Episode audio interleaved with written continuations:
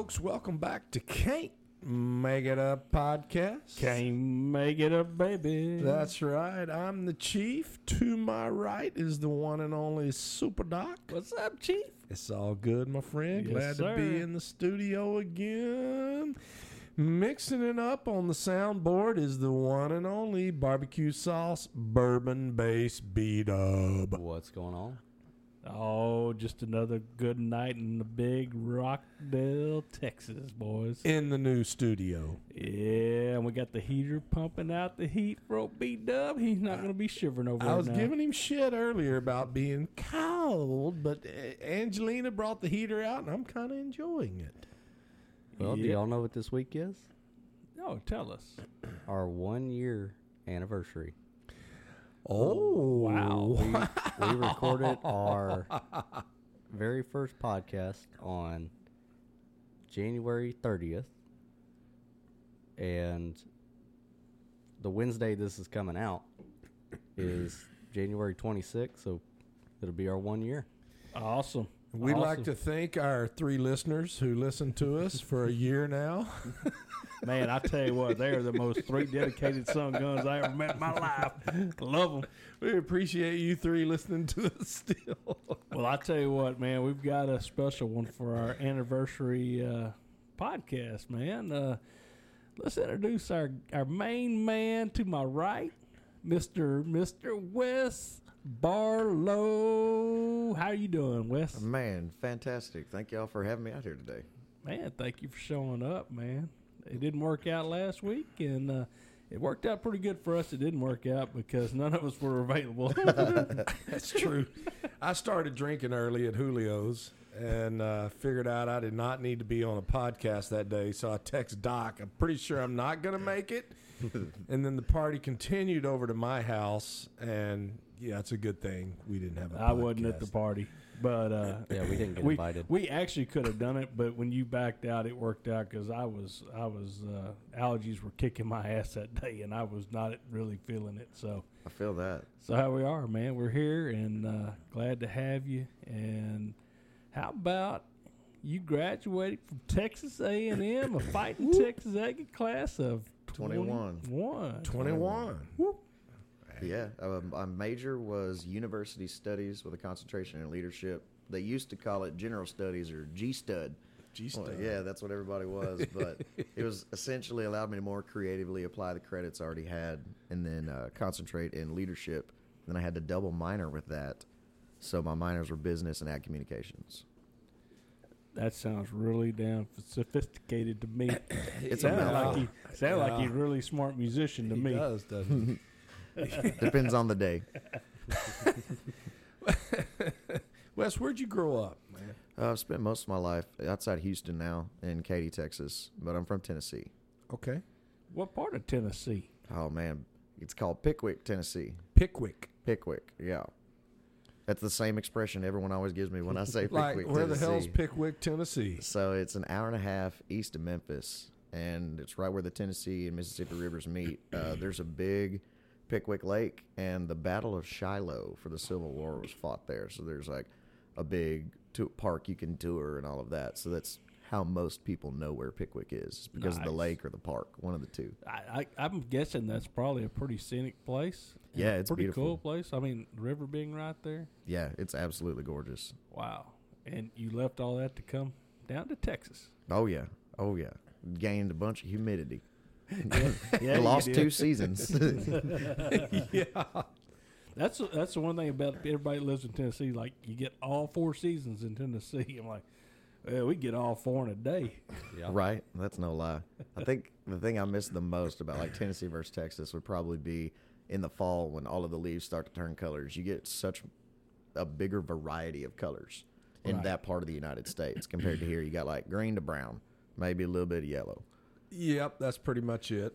You got they, it. They probably got some different trees that grow up there too that give you some different colors. Oh, I'm for sure. guessing. I mean, ain't many things can live with this scorching ass heat. So you're pretty close. You're pretty close to Memphis. Yep, Yeah. So you ever play Beale Street? I have not. I've drank on Beale Street, Yeah. but I hadn't played on Beale Street.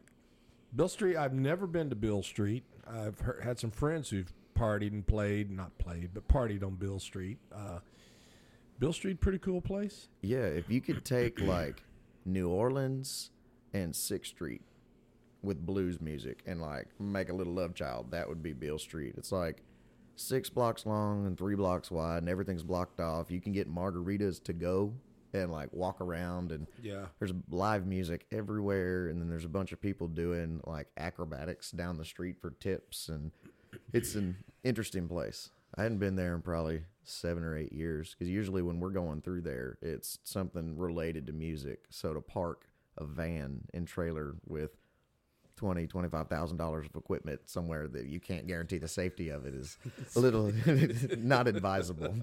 You're not doing that in Memphis. No, That's exactly. From what I from what I understand about their uh, crime rate there. Yeah, Memphis I is a watched lot the like show Houston. Cops. So Memphis is a lot like Houston. If you stay at a red light too long, you might be losing a wheel. yeah, that's no lie. I understand that completely. Yeah, it's definitely an experience though. You got to try it. That's what I hear. I want to try it. Uh, My wife, Cow Mom, and I have talked about making the up our way up to Kentucky to do the bourbon tour, and Yeah. you know we mapped it out. We'll stop here in Arkansas, visit some family, stop in Memphis, and yada yada yada. So we were going to do that during the COVID crisis of last year, but all the distilleries were shut down. So Yeah, no use in doing that. Anyway, Yeah, kind of a wasted trip. drive Drive up to Kentucky, just say, "Okay, we're here." Knock on the wooden door, nobody answers. Can I get a bottle? right. I'll just take a barrel. Oh, Big ballin'. So you made it back down to Texas, uh, and you grew up. I guess went to school in Houston area, Katy yeah, area. yeah. Went to school, Katy Junior High, Katy High School. Uh, played football for two years till music got in the way, and my coaches were like, you know, please understand, uh, your play time's reflected on the missed practices. Like, well, please understand, I'm just gonna go do that. Like, I'm better at that than I am at this. So you started playing music at a pretty young age, though, right? yeah, I started in fourth grade playing the violin in orchestra, and the first two years I played, I refused to learn to read music because I could hear stuff and I could play it. So why waste the time? You know, work smarter, not harder. but then got here in sixth grade and the music got hard enough that I couldn't exactly do that. So I had to learn to read music, but I switched to viola. So I learned how to read alto clef and treble clef at the same time and competed in like Houston Youth Symphony and All Region Orchestra with viola because there was less competition. All the kids want to play violin and play the melody. Nobody wants to play the harmonies. So I did violin in school and viola in competitions. So B Dub understands that. I, I, Chief what is- the hell is Viola? Viola is a company I used to work for in the industrial services world. Is all I know. Yeah, so viola is tuned deeper and it's a little bigger. It's kind of like a cello. Like when you have a five string violin, Kinda like the your lowest head. string is a C. I was thinking something different, but we don't care what you're thinking. About the time I got to started, I guess it was fifth grade. There's a man by the name of Mike Jones, not the one y'all are thinking of. It is Houston, but it is not that one. Uh, he was the orchestra director of Mayde Creek High School, and he had a fiddle club called the Cripple Creek Fiddlers. And they wore the super cheesy, like Texas button ups, and everyone wore them. And they played festivals. Like they got to go to Germany and play. And he was the father of one of my friends that was in orchestra with me. And so he let me join his high school fiddle club while I was coming into junior high. And so that was kind of my first exposure to fiddle music. And then I started hearing more George Strait and Charlie Daniels. And I was like, oh, that's this. Like, Yeah. I, I could do that. Yeah, so I think I I stayed in orchestra until sophomore year of high school. Um, got my letter jacket and quit because I was already on stage with bands, and that was way more fun than sitting in a room with a bunch your of other sophomore year in kids. high school, you're on stage of bands. Yes, sir. Impressive. Yes, sir. I joined. I didn't join my first band until freshman year of college, like 2011, 2012. Yeah. At, at what age did you start sitting in? Ooh, man, I was probably. So I cut my teeth on stage in like probably seventh, eighth grade. There's this restaurant in Katy called Texas Tradition right off Highway 90. And I would call up there every Friday and Saturday to see if the crawfish patty daddies were playing. It was Joe Kirkpatrick and Rano and Dowski. And they played a bunch of older George Strait, Bob Wills, like a bunch of the Western swing music. And the first time I met them, my mom got to talking with them about how, oh, well, my son plays violin. And they're like, oh, well, get him up here. And they always welcomed me on stage, knowing that I didn't know much and it was probably going to sound terrible. Uh, I was going to learn how to do it right by doing it wrong. But about all I could play was Faded Love. And so anytime they were up there, my parents would take me up there and I'd sit in and just kind of try to figure out what was going on Yeah. and how to do it. That's cool. That's good. Does that group still exist? Do you know? No, no, they don't. Uh, Joe and Ron both died about three years ago. Ah, Yeah. way to bring that up. I'm sorry. It's just- I'm joking. Cut that part out of the show, beat up. So, so I mean, they were patient with you. Then did they try to give you some guidance at all? or- Oh, absolutely. Yeah. Uh, I've got a cool, like my double fiddle case, my flight case, uh, Joe built because he worked for a company called Hafer Case in Richmond, Rosenberg.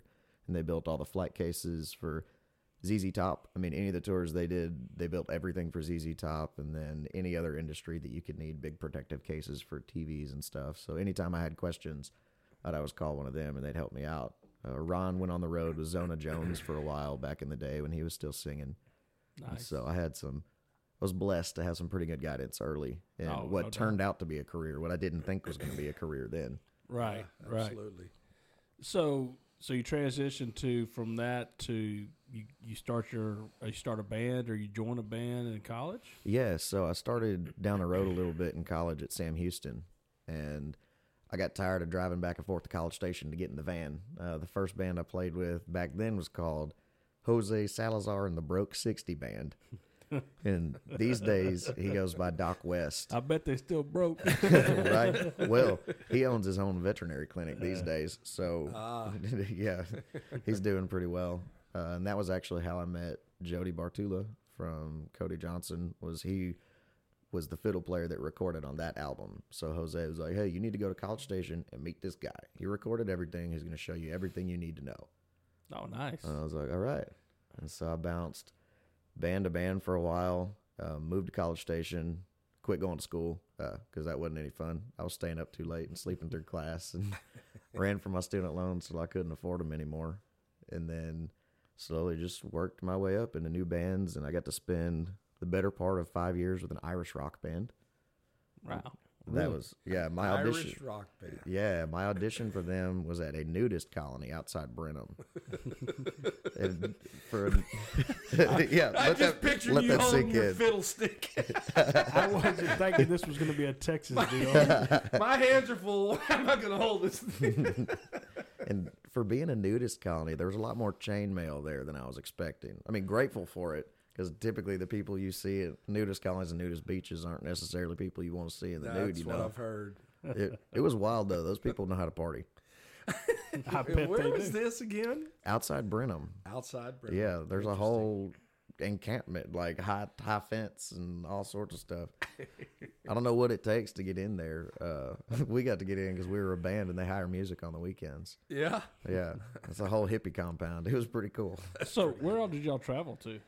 Oh man, we played a little bit of everywhere, all over the continental United States, and then I got to go to Ireland with them for a week in 2018. And so that was a lot of fun. We sold tickets and brought our fans with us, and so everyone traveled on the same planes and the same buses, stayed in the same hotels, and we did like kind of touristy stuff during the day. And in Dublin, and we went to, uh, we passed through Killarney, we went into Northern Ireland and stopped for lunch, and we couldn't. I'd use my debit card there because they don't use the euro, and euros was all I had. So I'd use my debit card to pay for lunch because they're not part of the EU.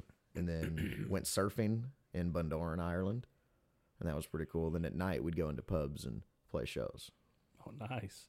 Yeah. So I was thinking this. Uh, well, the Irish band I was thinking was not going to be in Texas, but y'all did travel all over. So, Yeah. so I guess uh, Wha- What kind of music? I mean, just play Irish music or what? All kinds of music? a What do you- little bit of everything, kind of along the vein of like Flogging Molly, Dropkick Murphys, but also a lot of the older classic rock. Like we played Judas Priest, and we did Elvis, and we did Steve Earle, like a little bit of everything. so. You played fiddle in this band, right? I did, I Okay. did. I was just checking because that's that that's a pretty interesting uh, concept. Honestly, I could see where we're really add a layer of uh, another layer to the music. Yeah, it definitely got me out of my comfort zone and made me learn something new. Um, it was a lot closer to classical music than per se fiddle music because everything was so exact and so fast. But the most country sound that that band had was while I was playing fiddle for them. Oh, I'm sure. Yeah, Yeah. Because that's what your roots are, right? yeah, yeah, absolutely. I got a question, and this may be like the dumbest question ever. But what is the difference between a fiddle and a violin? Oh man, so it's pretty technical. Um, a violin's got strings and a fiddle's got strings. Huh? Come on, you from Minerva. You should have been able to figure that one out. right, that's how you say it. You, you just got to change out your vowels. Change out your vowels. Yeah, no, it's real. It's the same instrument. Um, Okay. It just comes down to the player, really. Like there can be subtle changes as far as like the shape of the bridge or how tight you have your bow or whether you use a shoulder rest or not. But generally, it's just a style of playing. Gotcha. Yeah, because you could play a country song on a guitar and then switch to rock, and all of a sudden you're playing rock music. It's the same idea. Gotcha. Okay. Yeah, I I get asked that all the time. Do you? All the okay. time. I didn't know if that was probably the dumbest question you've ever heard from a boy who grew up in Minerva, Texas, but the Minerva is not a town; it's a community of about 20 people. it's right. It's a, it wasn't the dumbest. It's up there, but it wasn't the dumbest. I feel honored. It, it was number two. He's got some more questions. Don't worry. yeah. Let me get my list out. we strive for excellence. He'll win this award before it's over. I now promise you know you. why we only have three listeners. He likes to win. Ward's a winner. Chief's a winner. Oh shit! Can't make it up. So from the Irish band, what'd you do from there? Uh, well, COVID came around, and so it just kind of put a stop to everything. And I got myself a day job at HEB. So so you're playing up with the Irish band up to COVID. Yeah, Oh, so recent. Nice. yeah, absolutely. Okay. And then uh, had some creative differences, so I knew we were going to split ways. Uh, I'd felt it coming for a while, but COVID made the easy excuse because like we couldn't play. Right. Yeah. And so I worked at Curbside with HEB, which was an experience and a half. Um, I've been great. I was lucky enough to be able to make a living playing music for the last four or five years pre COVID without having to work a day job. And so it was a walk into the beat of a different drum. It was the first time I had to work with kids that were eight, nine, ten years younger than me. And there wasn't a whole lot we had in common. Like at times I felt like they're still practicing talking. Uh, now you know why we don't let beat up talk much on the podcast. when when you get hired at HEB, they call you partner. Partner. And so I had the same conversation for like the first four days, and this took. You'll see, this was the dumbest question I've ever had.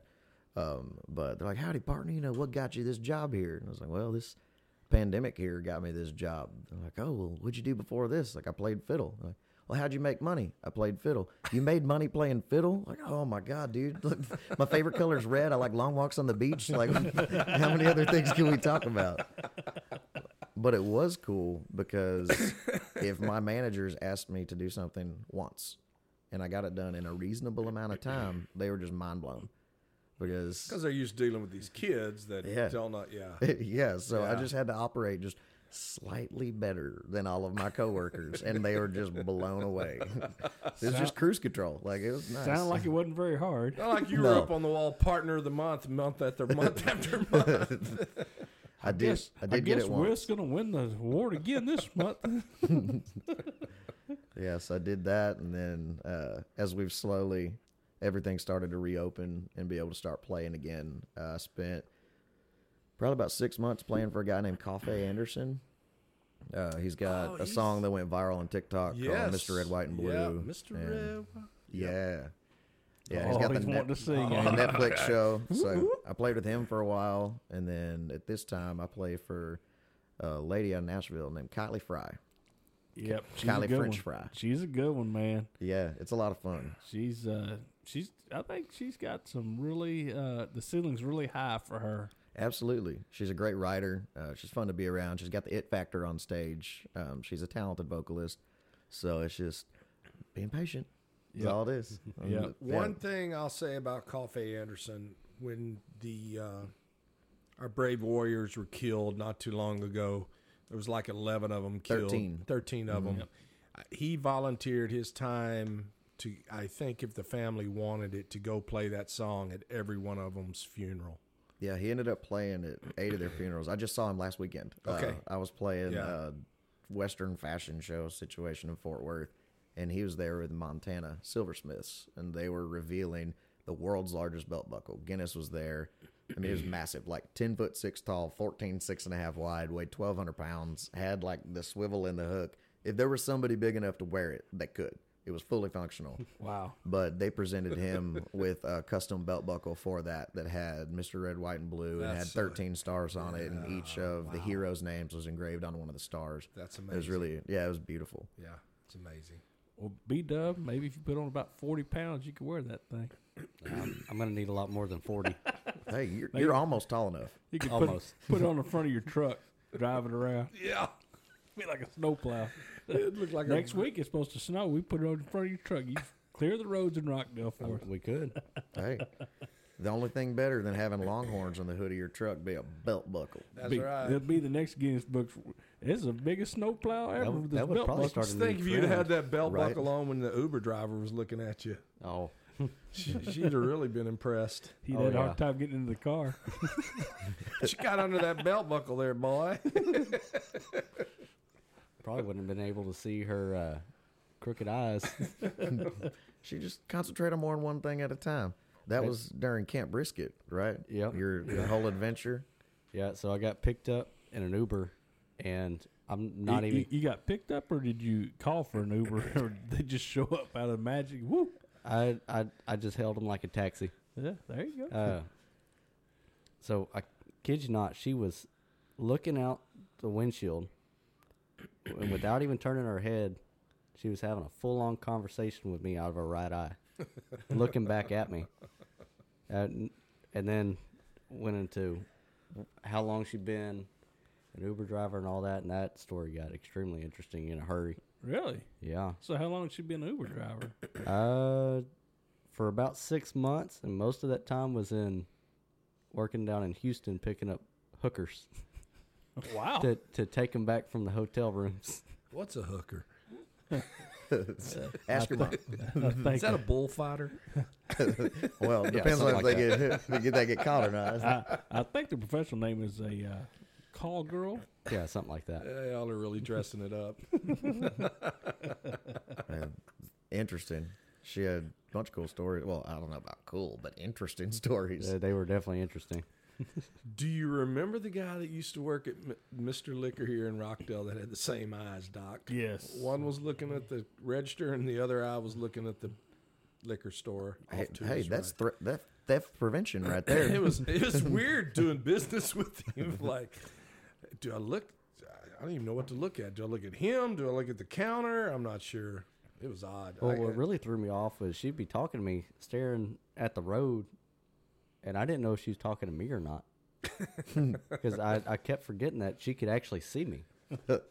One of my buddies dated a cross-eyed girl once. Uh, didn't work out because she's seeing a man on the side. But Ba-dum-bum. That's pretty good. Oh, Wes always got. I he- like man, that one, man. he- You I- threw that in there good. He's got. He's got all.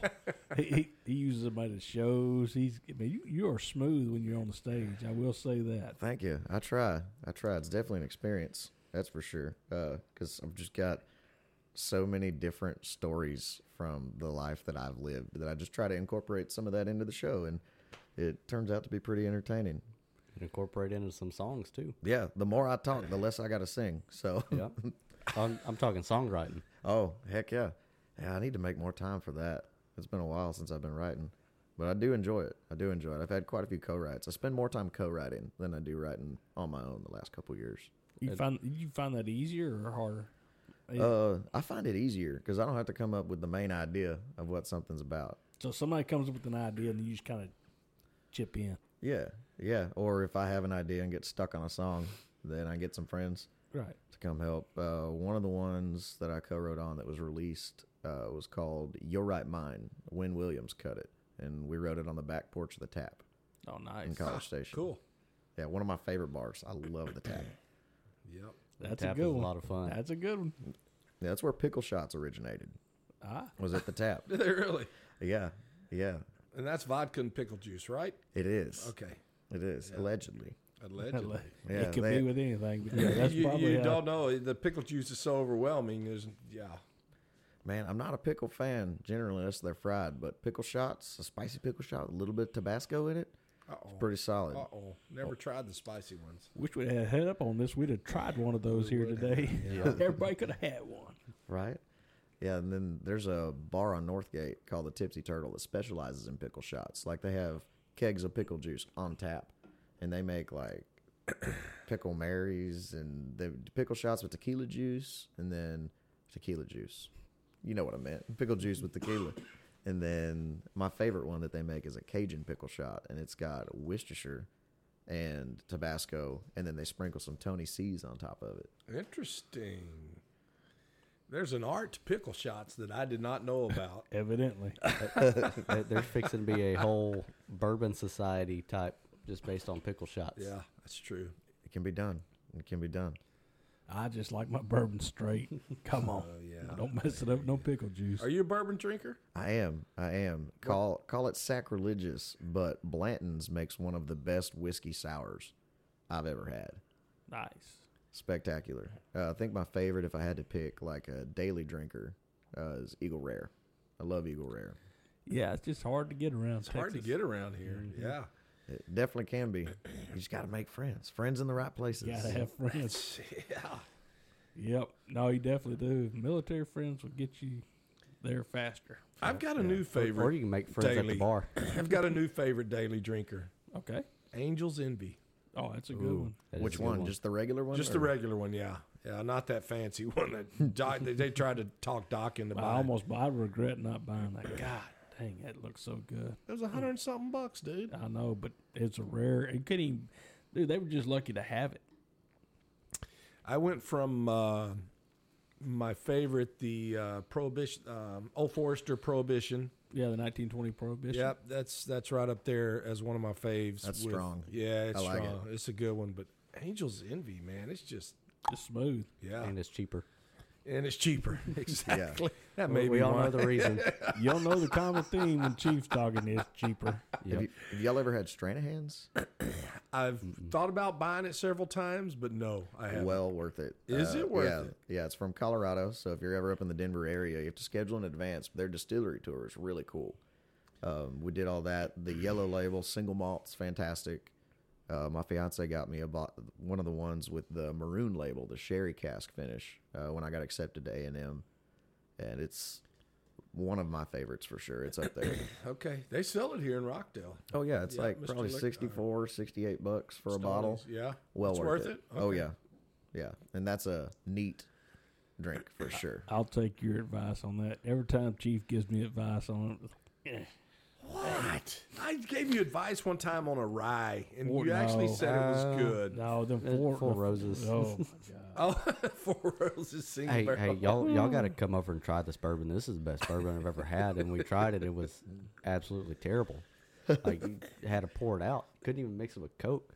Well, so let me just piggyback off your story, the Oceans, uh, whatever, Oceans Eleven or Oceans, what's it called? The Uh, Ocean, uh, Jefferson Ocean. Jefferson Oceans. Like, I bought this whiskey when I was working in North Carolina, and it's the worst damn whiskey I've ever had.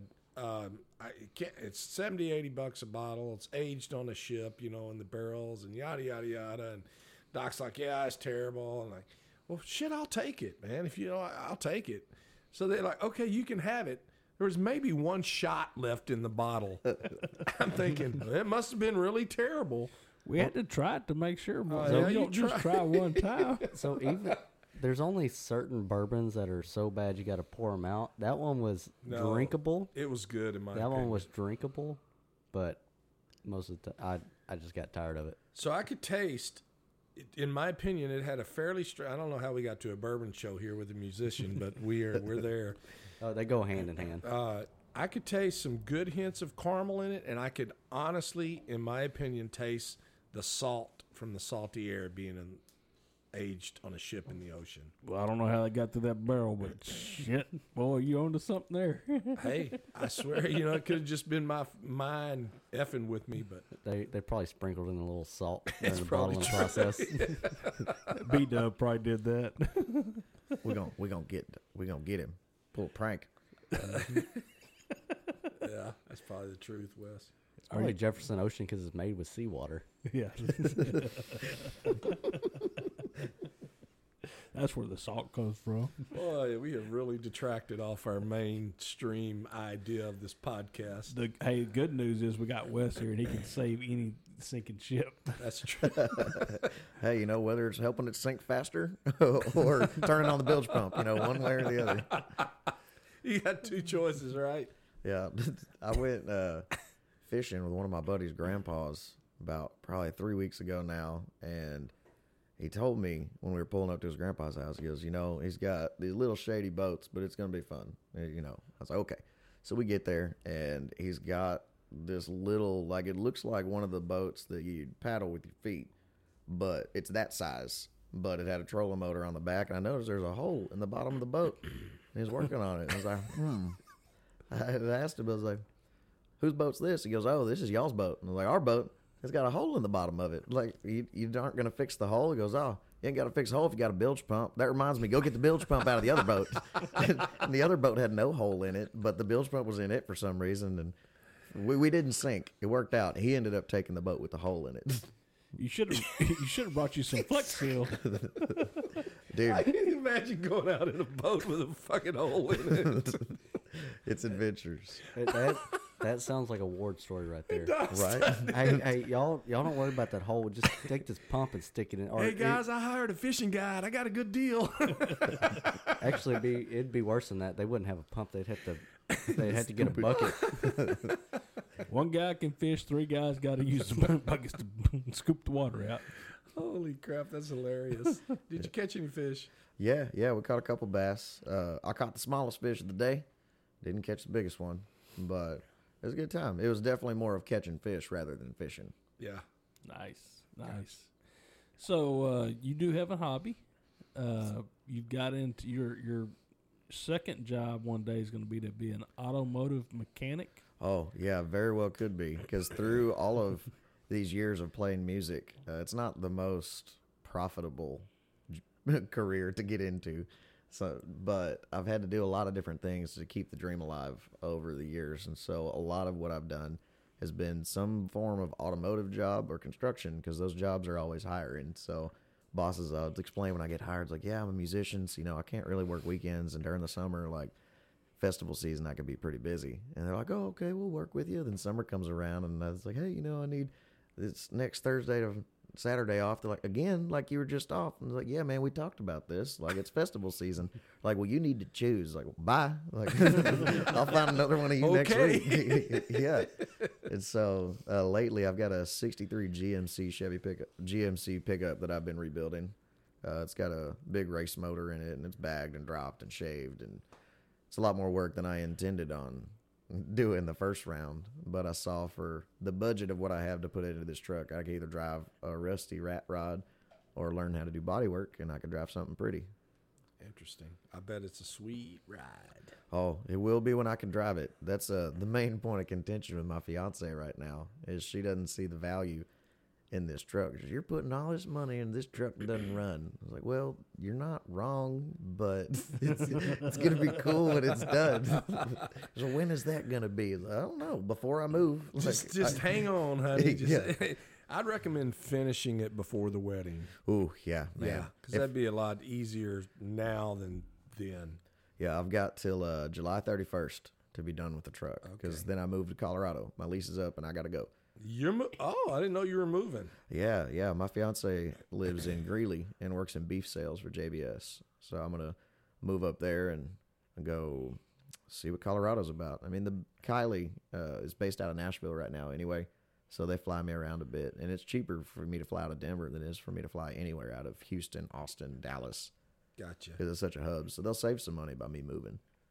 That's cool. Yeah, he, he he's on the road all the time, so it doesn't doesn't matter where you live. You can go. You just need to have an airport close. Yeah, yeah, absolutely. I'm sure the music. Uh, you- you'll be able to do some cool stuff up there with music too. And Oh, yeah. uh, come back down to Texas some. I know we've talked about this. That y'all you still plan to come down here and play some with your, your buddies and stuff. When Oh yeah, absolutely. And I mean, we're seeing a lot of success in the Texas scene right now, anyway. So I'm sure I'll be doing all the festival runs and still get to see all my friends and come see y'all and It'll be a good time. I think the one of the things I'm most worried about moving to Colorado for is not having s- such easy access to good barbecue. You can throw a rock and hit decent barbecue at least three different times in Texas. Pick a direction, but Colorado, it's a little more spaced out. Yep. Yeah, I'm, I'm guessing that's gonna be a struggle. Yeah, we'll see. It'll You'll, be fi- you'll find something new you like to eat. I'm sure because it ain't gonna be barbecue. you're not wrong. You're not wrong. So, so you're gonna move to Cal- you're gonna move to Colorado. You're gonna fly all around. You're, you're gonna play with Kylie. So, uh, the truck's gonna go with you. Hopefully, it's gonna be completed. Oh, it will be. There's no hopefully. There's no choice. It's gonna be done. You I at, I at least need the body work done. No, I own a trailer, Okay. so I'll just call. I'll just haul it up there. Gotcha. Yeah, it may take two trips. I may have to leave the truck and take all of my belongings up there, and then come back down a couple weeks later and take the truck up. But the truck was never. It'd be cool to sell it on the backside of it when I'm done. Like if somebody offers me more money than I have in it, fine. But it was mainly about investing in myself. I wanted to finish learning all the things about trucks I've never had to learn, like building soldering wiring harnesses and doing fabrication and all of that fun stuff. Because I just enjoy working with my It's hands. doing it all. It's doing it all. I mean, like every every single part of these doing. it. What colors, is it, Wes? I'm interested to know. Uh, it's about seven different colors right now. Are you gonna paint it? you just gonna patina it, or yeah, what are you gonna yeah, do? I'm gonna have it painted. Uh, the color I'm going for is kiwi green. It's a Hyundai color. It's kind of the color of money with some flake in it. Okay. I like money. Yeah. Yeah. then I'm putting uh, twenty. Matt Langwell likes money. I'm putting the interior out of a 2019 Chevy High Country pickup in it. So the really pretty dark brown leather, heated, ventilated, wireless charger in the lid. It's gonna be the bougiest C10, or I'll have a pocket full of money. One of the two. Exactly. No, it's uh, see some pictures. It's a nice. It's gonna be a nice ride, man. Yeah. You're gonna want to hang on to that thing for a little bit just to say, yeah, I built this. I Oh, think- absolutely, I mean, absolutely. That's cool. Yeah, when I was in Colorado uh, two weeks ago, there's a pretty cool hot rod shop like 20 minutes from my fiance's house called Pinky's. And the guy that's teaching me here in Rockdale to do body work wanted a t shirt. It's like, would you go get me one? It's like, yeah, you know. So I went over there and took a tour of their shop and got to talking with the owner. And I had some questions about upcoming things in my build. And he, he looked at me and goes, man, what do you do for a living? And I think he was expecting me to say automotive restoration. I was like, oh, I play fiddle. He goes, you what? What are you building this truck for then? Like, how do you know all of this? Like, man, it's a long story. So, well, you gonna be looking for a job when you move up here? I was like, well, if you can hire me Monday through Thursday, like I can, I can do Got that. weekends off. Yeah. And he's like, well, come come talk to me. I, I may need somebody, but I mean, I was talking about bands. Like, are you gonna have to find a band up here? And I told him, I was like, no, I mean, I don't plan on it. My band's based out of Nashville, and they fly me from Texas right now, so they'll save money flying me from up there. And so I don't know what else I'm gonna do when I move to Colorado, but something to keep my hands busy. I'm sure you'll find a band or somebody to mix it up early in the week or something, right? Oh yeah, yeah. Because I've been the last couple of years, I've spent some time getting involved a little more in the business side of the music industry because I'm passionate about playing, but the pay lacks some to be desired sometimes, and mm-hmm. so I've been trying to find ways to be able to separate what I make from my passion to what I need to bring into the household, and so. I manage a couple different bands. I do some talent buying, and so I want to try to take over some of that in Colorado because there's quite a bit of acoustic music and smaller like acoustic trio and duo shows in Fort Collins, which is like 30 minutes from Greeley. We just happen to have a financial advisor standing right here to my right. if you would uh, be Deal. wise to, yeah, chit chat with him. Deal. exactly. Well, I know you did. Uh, you did all the music for uh, Brett's Fest, uh, the three year. Uh, you kind of, I think you kind of told Brett, "Let me just take care of it." yeah. And uh, man, that went off without a hitch. Man, that was cool, and uh, you did a fabulous job. And Peaches and Cream closed it out in grand style. And uh, man, they're always a crowd favorite. And so, I mean, you got some talent there when it comes to, I mean, just getting into that. I think I would think there'd be some pretty good money in there if you're, you know, festival's going to looking for someone that can find and bring it all in and put it all together. Yeah. You know, that's that's a that's a pretty good living right there. I would think. Yeah. Yeah. It's definitely better paid on the business side rather than the on stage side of music. Um, Brett's Fest was great. and then also I also got to book the acoustic stage at Troubadour Fest this year. Oh, nice. Yeah, I worked with Chase Colston, and he gave me the budget for the stage. He was like, "Here, you handle this," and I was like, "Deal." So Yeah. hopefully we get to work together again this year. Yeah, That'll you a lot got you got a lot of connections in the music industry, so I mean, you're, you're going to be a mover and shaker for years to come. There's Oh no yeah, doubt. yeah. Thank you. I try to make friends everywhere I go. Well, I, you, you're easy to be a friend with because you're always just man, you're just always bubbly and you just want to talk. Absolutely, that's that's where I get my life energy is interacting with people. I'm very much very much a people person. B Dub, what do you got, man? You're just over there just just I chilling. thought I, B I'm Dub just, was I'm gonna just be being a talking wallflower, more. soaking it all in. Okay, well, I mean, this is I mean, you've been wanting to get your buddy Wes on here, man. Come on, fire some shots. Heck, Well, I, I'm I'm learning just as y'all are learning. Okay, well, fire. You guys, you have nothing, or you just, you just gonna be the sponge over there? Well, so obviously singers eventually work their way into songwriting or start off songwriting, then work their way into being a singer.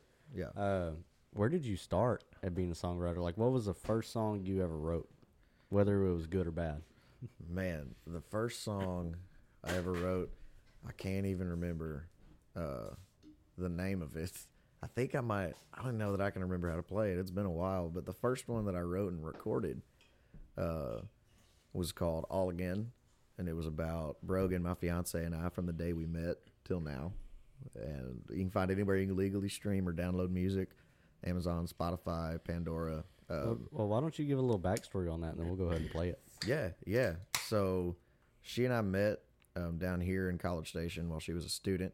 Uh, I stopped. I always try to make it a point to stop and help people that are broken down while I'm driving if I have time because I believe you create your own karma. I agree with that. And I've just got terrible luck, just terrible luck. So I try to help people as much as I can. Uh, what good is my knowledge if I don't share it and use it? And so there was a car broken down in the middle of the road, and I was taking the front man at the time to go pick up our van from getting tinted, and I said to myself, like, you know, if I come back and the car's still there, I'll stop. Because sure enough, when I came back, the car was there, and it wasn't Brogan, but it was her best friend. And so Brogan was the friend that got called, and she did not want to give me time of day. Uh, had absolutely no patience for me that day, and took the gas can out. This is of the my first time you met her. Oh yeah, first time I met her. Didn't even get her name. She just looked angry, visibly, when she walked up to me, and I was holding a gas can because I figured out that the vehicle ran out of gas. And I was like, "Hey, if you want to sit with your friend, I can go get this." She goes, "No, I got it," and like snatched the gas can out of my hand and got in the car and left. And I was like, "Oh, well, that was pleasant." She's cute, but man, that attitude. and so when she came back, uh, she went to put the gas in the car, and I was like, "You know, I can do this for you." And she goes, "I can do it," and I was like, "It's not about that you can't. It's, it's just I would rather get myself dirty rather than have you have to do this." And so uh, she left, and I gave her friend my number, and I was like, "You know, I'm a musician and a certified mechanic, and I get parts at cost and save you money. If you ever have problems, you know, get a hold of me." And so she texted me that evening. It's like, you know, thanks, I appreciate it. Uh, I'll let you know when I need something. I was like, hey, so your friend Brogan, what's her story? She's like, she has a boyfriend, he can't have her number. I was like, oh, okay, fine. And so we were in Louisiana like two weeks later, and I got a text from a Colorado number, and it was Brogan, and her car was broken, but it was fixed by the time I got back, and we just started hanging out. Uh, with we had some mutual friends that we ended up finding, and so we'd go out to Harry's and see a concert, or uh, just hang out in groups. And then eventually she became single, and I was like, "Hey, you wanna go get dinner? Like, can we hang out, just you and I? Like, this would be fun." And so while she was back home for summer, uh, she knew that I'd written all again for her. She'd heard it, but she didn't know I was recording it, and so I recorded it while she was back home. And I was real shady every time I went in the studio because like I just disappear and like wouldn't text her and like that's not I usually don't just disappear. I've always got my phone in my hand one way or another. And when she came back, she was pretty upset. I was like, "What have you been doing? Like, what secrets are you keeping?" And I was like, "Don't you worry about that. Let's go dancing." So we went to Harry's, and uh, I was friends with the DJ. And so I got the first time she heard the actual recording of All Again was at Harry's. Uh, Ah. We were dancing to it. Nice.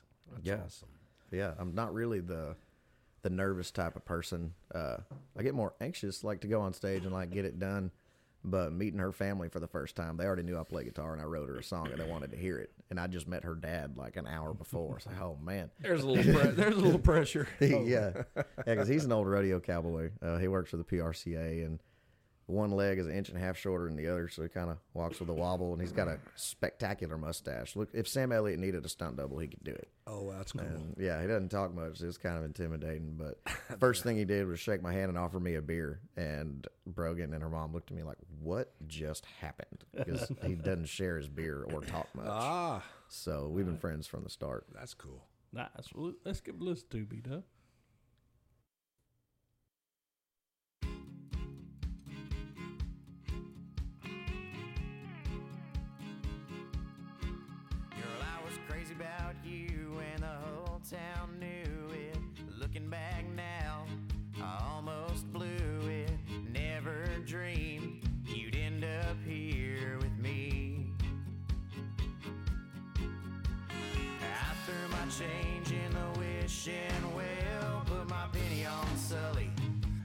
I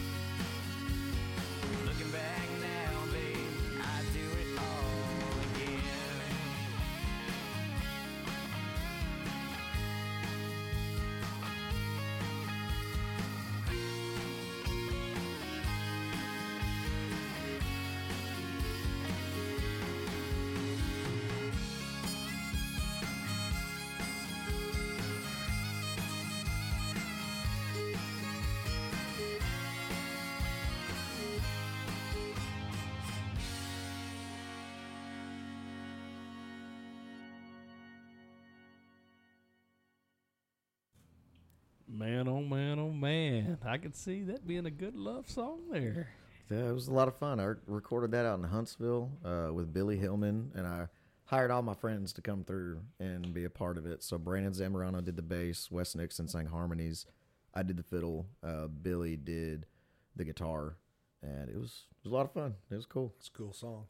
I bet she's proud. Oh yeah, oh yeah, for sure. Has her dad heard it? He has. Yeah. Yeah, yeah. He I played it for him acoustic before it came out, and he Oh, just okay.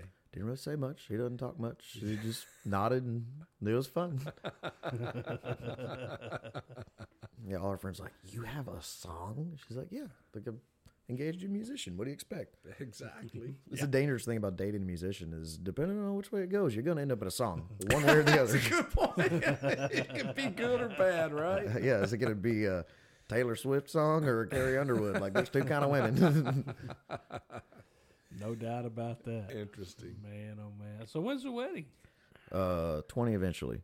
That's that's up to it's up to her because we were originally waiting on me uh, to graduate school because I didn't want to my tax status to change and lose my grants. And now that I'm graduated, it's just kind of whenever she wants to because we're gonna spend the money on a honeymoon and go to Greece for a week and a half or so, and then come back and do a reception in Texas on a Sunday. Probably we're looking at late fall, early winter. Awesome. Yeah, because we want Shane Smith and the Saints to play our reception, so we got to plan around touring schedules, and things are more affordable when the weather's colder, when everybody's not so busy. Yep. So what does she do for a living? Uh, she works for JBS in beef sales. Oh, you said that. Yeah. I'm sorry. I miss. Uh, Oh, it's I all good. Brain fart there. So is she an Aggie also? Yes, yes, she is. She graduated with a master's from A and M. It was animal science with a concentration in uh, beef and policy. Nice. Yeah, yeah. She was one of Dr. Savell's students, so that's actually how I got into being friends with all the barbecue peoples because she was the barbecue TA for two semesters. and her impact on the so like Camp Brisket and all that.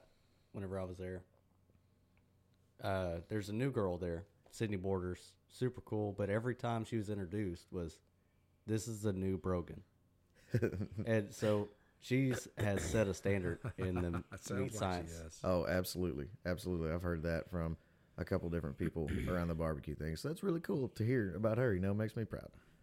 Yeah, well, you like barbecue, and she's in, she's selling beef, so you, this can't be nothing but good, I, right? I think you're right. It's always fun because like out in the music scene, everybody knows who I am, and she gets introduced like, "Oh, this is Wes's fiance." But around the barbecue people, it's like, "Oh, this is Brogan's fiance." so the shoe's on the other foot.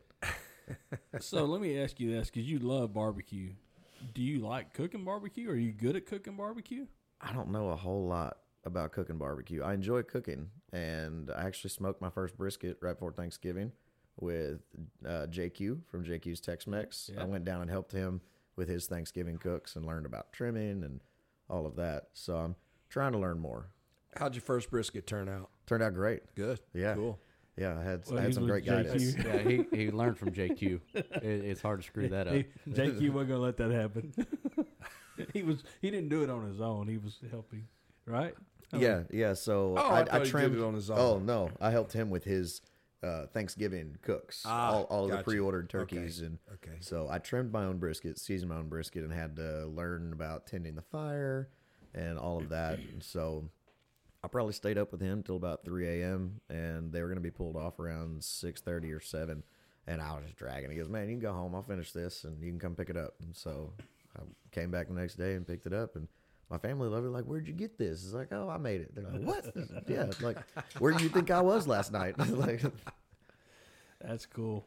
Well, if it's anything like the auto stuff, the- working on your truck, rebuilding, I mean, making from the ground up, uh, you'll be a good barbecue cook if you decide to do that too. yeah, I appreciate it. It's definitely mad respect for the people that do it for a living because it's a lot of work. It's Hard not work. easy work. Hard People- work. People don't. sure. People do not understand how hard it is. They like, well, I cook. I cook a steak in my backyard.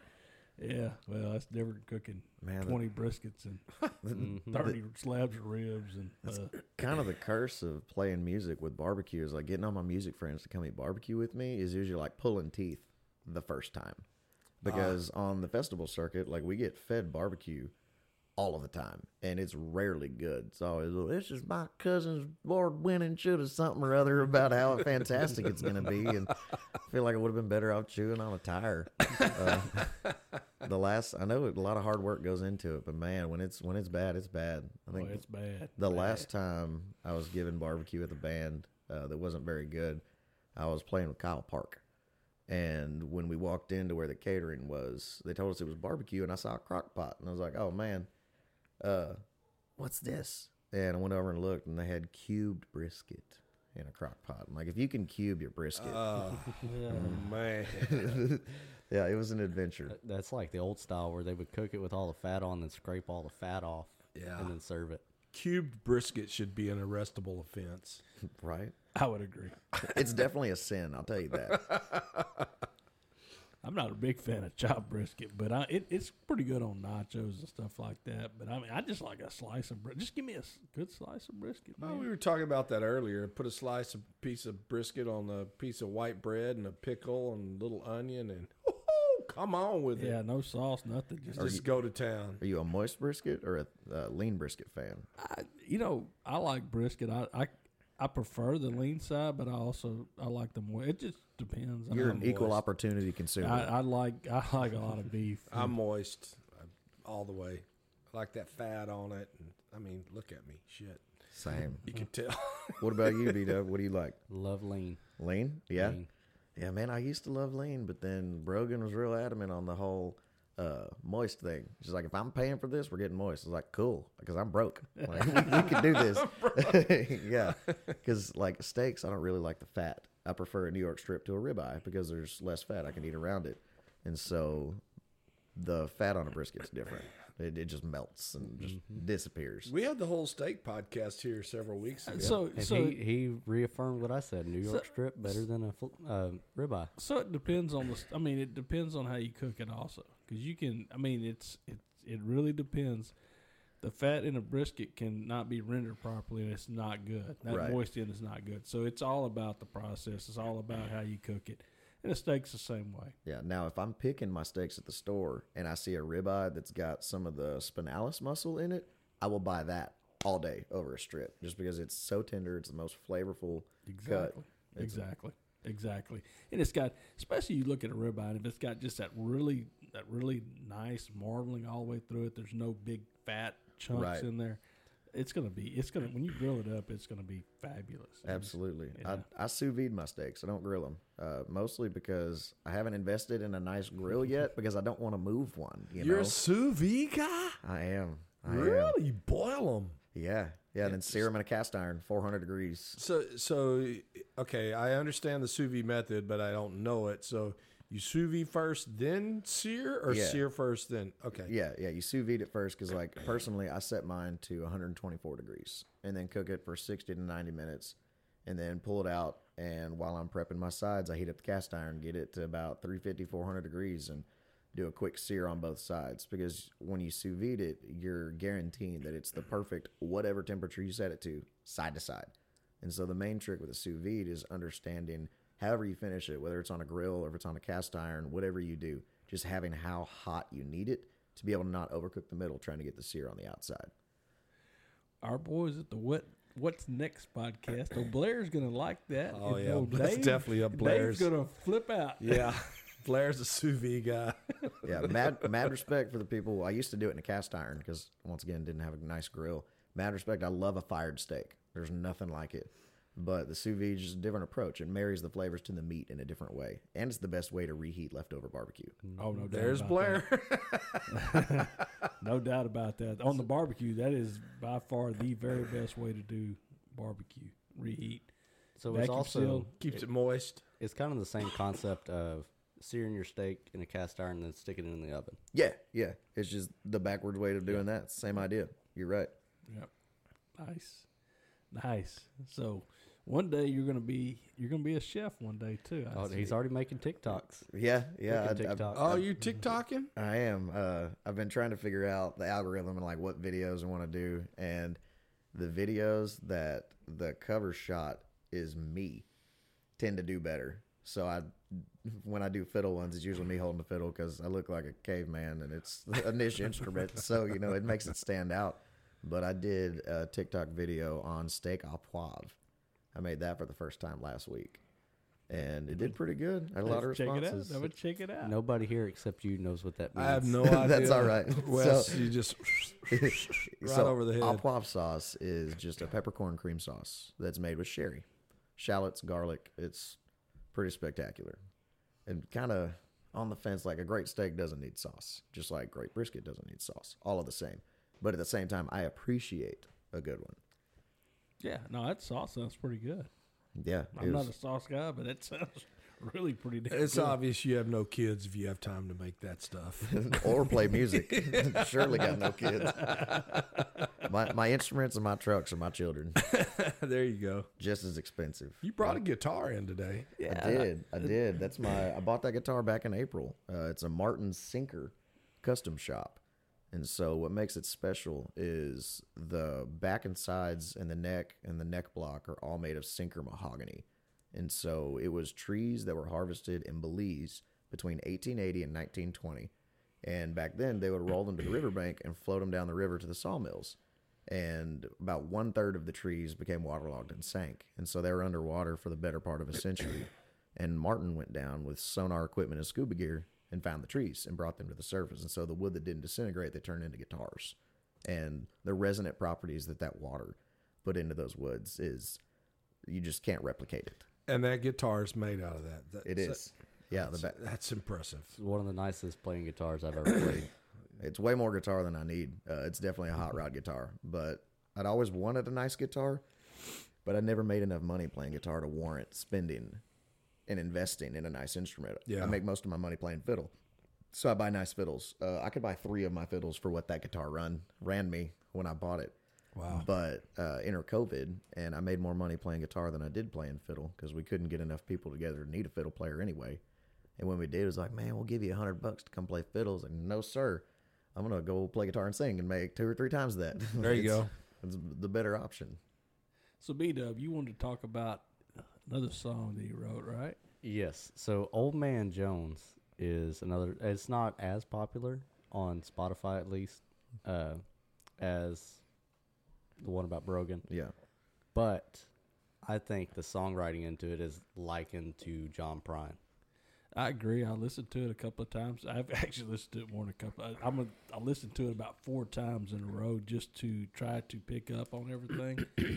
and uh, every, every time I listen to it, I've listened to it a bunch, and every time I listen to it, there's something, some another aspect of the story that I pick up right, that changes the whole song. yeah, it's one of those songs. Uh, uh, John Prine does that a lot in his songs. You got to listen to his songs multiple times. Uh, uh, Guy Clark was another guy that Guy you can you can listen to his songs a bunch of times and then you'll just like you've listened to uh I mean just any of his songs almost and you'll hear something new almost every single time like ah I, I, I'm surprised I didn't catch that sooner uh so give give a little background on the song Yeah. So um, it was probably, I guess, seven, eight years ago now when it happened, and I was at a songwriters retreat out in the hill country. Forget what town it was, but some ranch, and they had dinner for us, and they had a huge fire pit, and we could stay the night.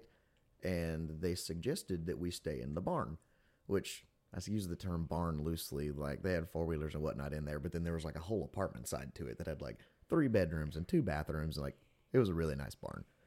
And there was also a house on the property. And I asked dude, like, why wouldn't we just stay in the house? He goes, well, the house is really old. I was like, okay. Like, well, that's fine. And he goes, well, it's also haunted. And I was like, ha, haunted. Yeah, I'm sure. and it was a really old house. Like pier and beam had no central air. Uh, super old, like skeleton key doorknobs. And he said it was haunted. And I was like, how do you know? And he goes, you go stay in there, find out, see how long you can last. I was like, okay. So a couple bourbons later, uh, so everyone was winding down to go to bed. And I asked the dude, he's like, man, are there beds in there? He goes, oh, yeah. Like, it's got some modern amenities. Like, there's comfortable beds to sleep in, but just no one ever makes it through the night. And I was like, okay, deal. So I went in the house and with my light on my phone, because the house didn't have electricity either, and found my way to a bedroom and laid down. And the bed was super comfortable and start trying to drift off to sleep. About every time I fall asleep, uh, there'd be a bang somewhere different in the house. And I was like, okay, this dude's messing with me.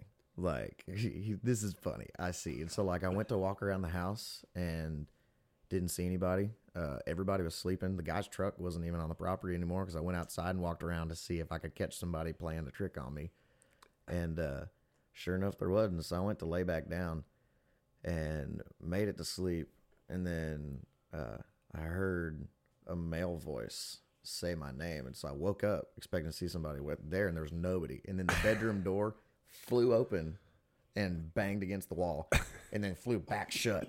and slammed shut. And I was like, okay, you're right. I'm out. I'm not. I'm not gonna hang out I'm here not anymore. make it. yeah, I don't know what's going on, but uh, I never actually saw a ghost or anything while I was there. But I could very much feel the presence. Like when the door slammed open, uh, the room suddenly became cold, and all of the hair on the back of my neck and my arms stood on end instantly.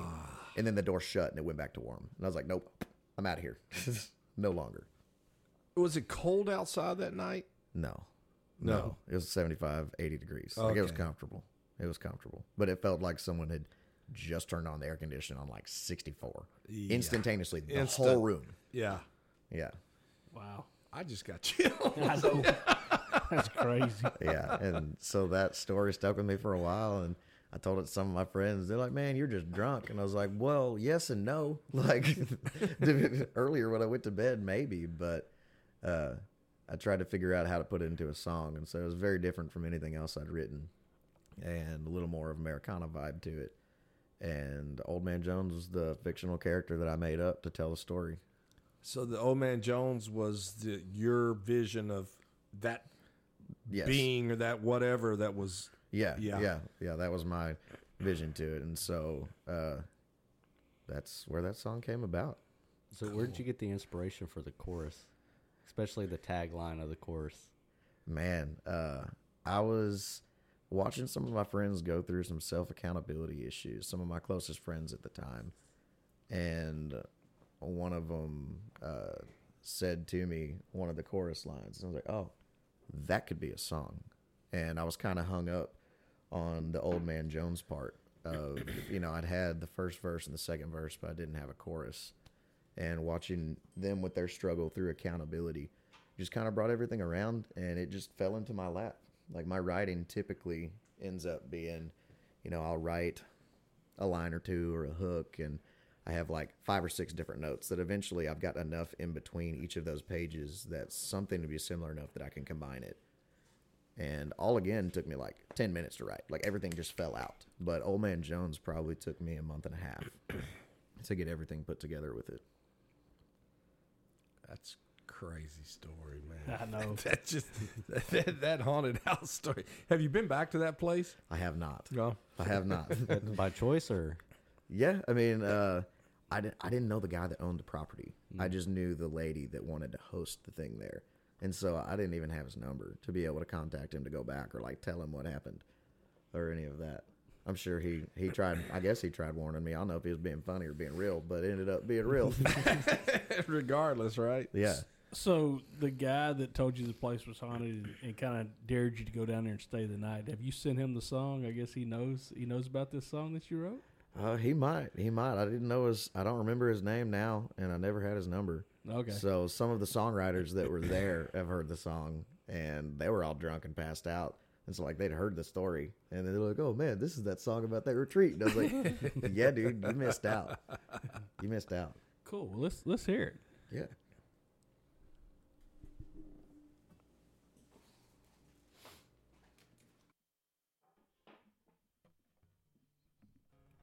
Around these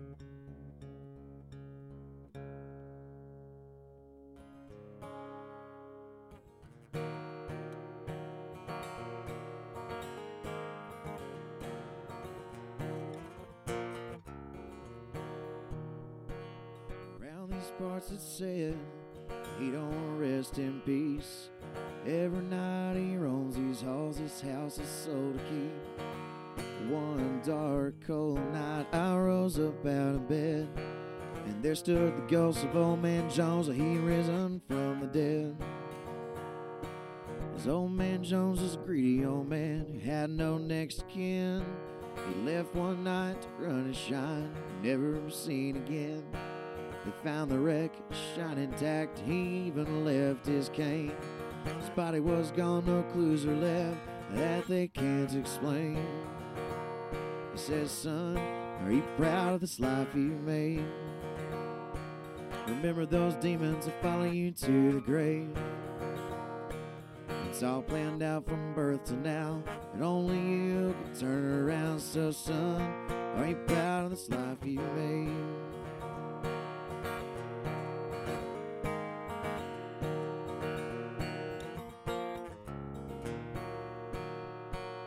Words rings loud as thunder, and they bounce from wall to wall. And he just laughed as the lightning crashed, floated on down the hall. I got up, ran to the doors that slammed in my face. And he was gone like a thief in the night, disappeared without a trace. He said, Son, are you proud of this life you made?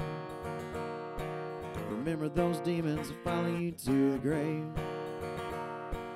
It's all planned out from birth to now, and only you can turn around. So, son, are you proud of this life you've made? As I came to my senses, wondering what the hell went on, I found myself in the depths of a mirror, half drunk or way too stoned. I turned my sin to religion, cause my Savior was that night. Old man Jones might have departed, but what never left my mind. Says, Son, are you proud of this life you made?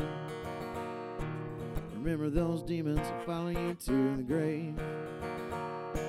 It's all planned out from birth to now, and only you can turn around. So, son, are you proud of this life you made?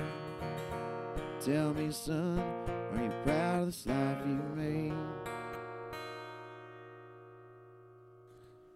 Man, oh man, oh, man. Oh, man. hell yeah. Good job, Wes. That guitar is sweet, man. Yeah, thanks, man. I absolutely love it. It's definitely. I'm excited to hear what it sounds like in about ten years because I can hear changes in it month to month Yeah. as the wood continues to dry out and cure. And so it's whenever my friends in town are need to do some tracking and they need an acoustic guitar, I was like, "Hey, Wes, can we borrow your guitar?" Yeah, man. Uh, I'm gonna start renting it to y'all at this point. Like, Well, I'm sure it goes through a lot of changes too on plane. yeah, yeah, absolutely. I need to have it set back up uh, here before too much longer because the action's getting a little high. But it's definitely it's the best sounding guitar I've ever played. Plug it in, turn it up. Like maybe a little bit, cut some of the low end out of it because it can get a little boomy. But that's Martin's in general. Mm-hmm.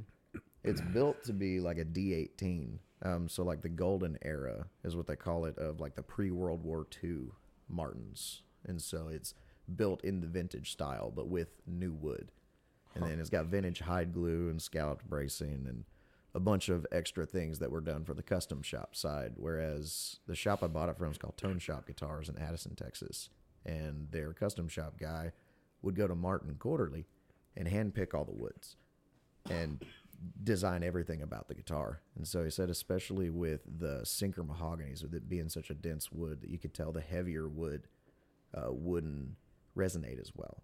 And so the lighter wood's what they were looking for. And that was the last guitar that he got to pick out all of the wood for before COVID. and now Martin doesn't allow people to come in their shop and do pick the woods anymore. It's kind of luck of the draw. How many of those guitars are made, Wes? Do you know? I do not have that number. Yeah. But that one was brand new, Yeah. built just for you. Yeah, yeah. Custom I was order? I was the first person to, to buy it. Uh, the first, not the first to play it, but I'm the first owner, and hopefully the last. I mean, every, almost everything I own's for sale, one way or another. so we'll see what it's worth in 30 years, and if somebody really wants it, you know, it'll be super expensive by then. Like especially whenever you talk about modern day vintage or It'll be then, yeah, Martin's going well, what they sell for now. Like you can get a 1950s model for like 10, 15,000 yeah, yeah. or, or higher. Yeah, absolutely. Uh, Brogan was not significantly impressed with me when I bought that guitar because she knew I was going. I'd been talking with Tone Shop and I knew that they had the sinkers I could play for. Uh, I played Cody Johnson's and that's what sold me on a sinker. I was like, oh, I want that. And so I was going up to Van Call in Prosper, Texas, and Addison's just south of there. And I told Brogan I was going. She goes, "You're not buying a guitar today, are you?" I was like, "Nah, I didn't bring any money. Like, I'm not buying a guitar." So I walked in, played one chord on the guitar. I was like, "Oh man, uh, I'm buying a guitar today." and so I sent her a picture of it. And she goes, "How how much is that guitar?" And I knew better than to type that out, so I sent her a picture of the price tag. And her response was, That's a lot of money for somebody who wants to be a fiddle player. well, and I tried explaining myself out. I was like, yeah, I know, but it's an investment and I'll never have to buy another guitar again. She goes, you're going to say that again. Exactly. Well, yeah, I wasn't done talking. Like, I won't buy another one until this financing is paid off. It's kind of like buying guns, right, Doc? Exactly. but babe, this is the one. You don't, this is going to change the game. Exactly. Exactly. Well, B Dub, you know, he was going to buy one and he was going to buy two, and he's got a stack of them in his room Well, now. so whenever I first bought my my very first Fender guitar, it was a Squier, and I paid seventy five bucks for it. And I was like, man, I'm I'm never gonna see myself buying a five hundred dollar, uh, made in Mexico Strat. Right. and now I got a two thousand dollar nineteen ninety six uh, Fender Lone Star Strat Heck that's yeah. been around the block for a while that I traded a lesser Gibson for. That's a win. With Oh, yeah. cash, or did you trade up? No, I traded up. Heck yeah, that's a win all day. Tra- trade it way up. yeah. My parents paid $55 for my first fiddle. Uh, it was a violin then, I guess. And we were living in Georgia.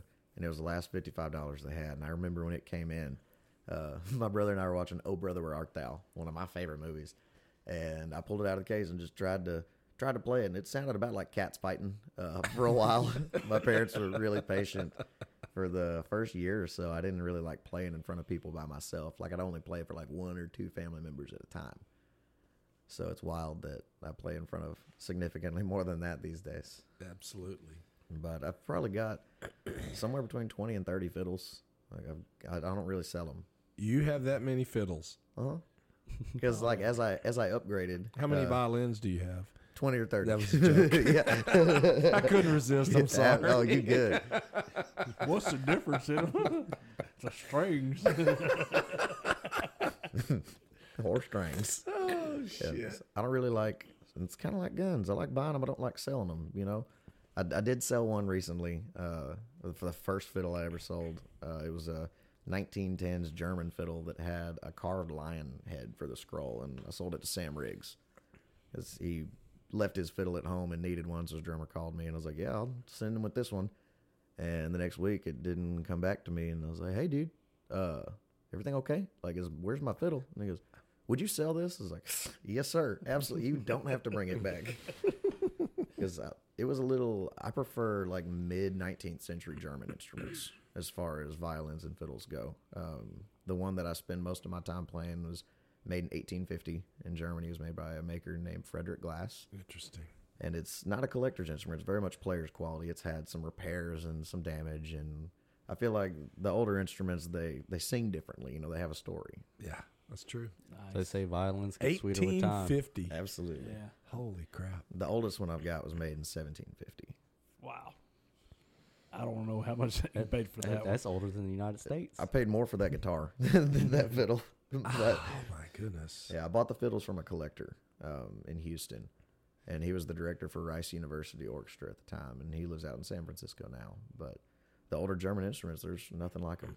Yeah. anytime one of my fiddle playing friends borrows my instrument, they bring it back like, dude, that sounds so good, unlike anything I've ever heard. I was like, yeah, man, it's you can't replicate it. Nice. Nice. All right, guys. Man, Wes, we're going to wrap this up, man. It's been a pleasure having you in the studios tonight.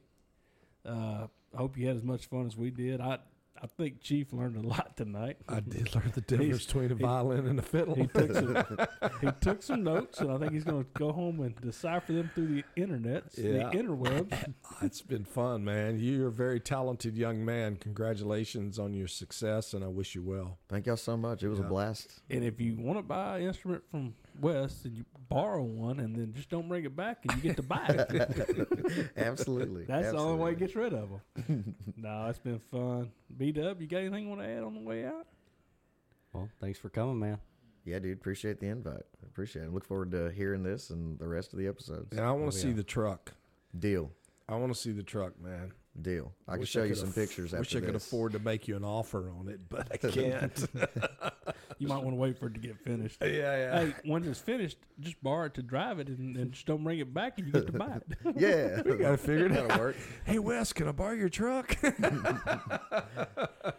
Hack All the right, system. guys, it's been fun. Thank you, Wes, for coming in. We'll catch you at the Brett's backyard for some Yeah. music and Check him out. Where can where can people find your music? Where all can people find your music? Uh, anywhere you can legally download or stream music. Uh, my handles is, are fiddling around. No G. Fiddling underscore around on most social media Facebook, Instagram, TikTok, um, Twitter, and Amazon Music, uh, Spotify, Pandora, a little anywhere you can legally download or stream music. so check him out, Wes Barlow, fiddling around. You won't regret it. I promise. This guy's talented. Yes, sir. Peace out. Love you.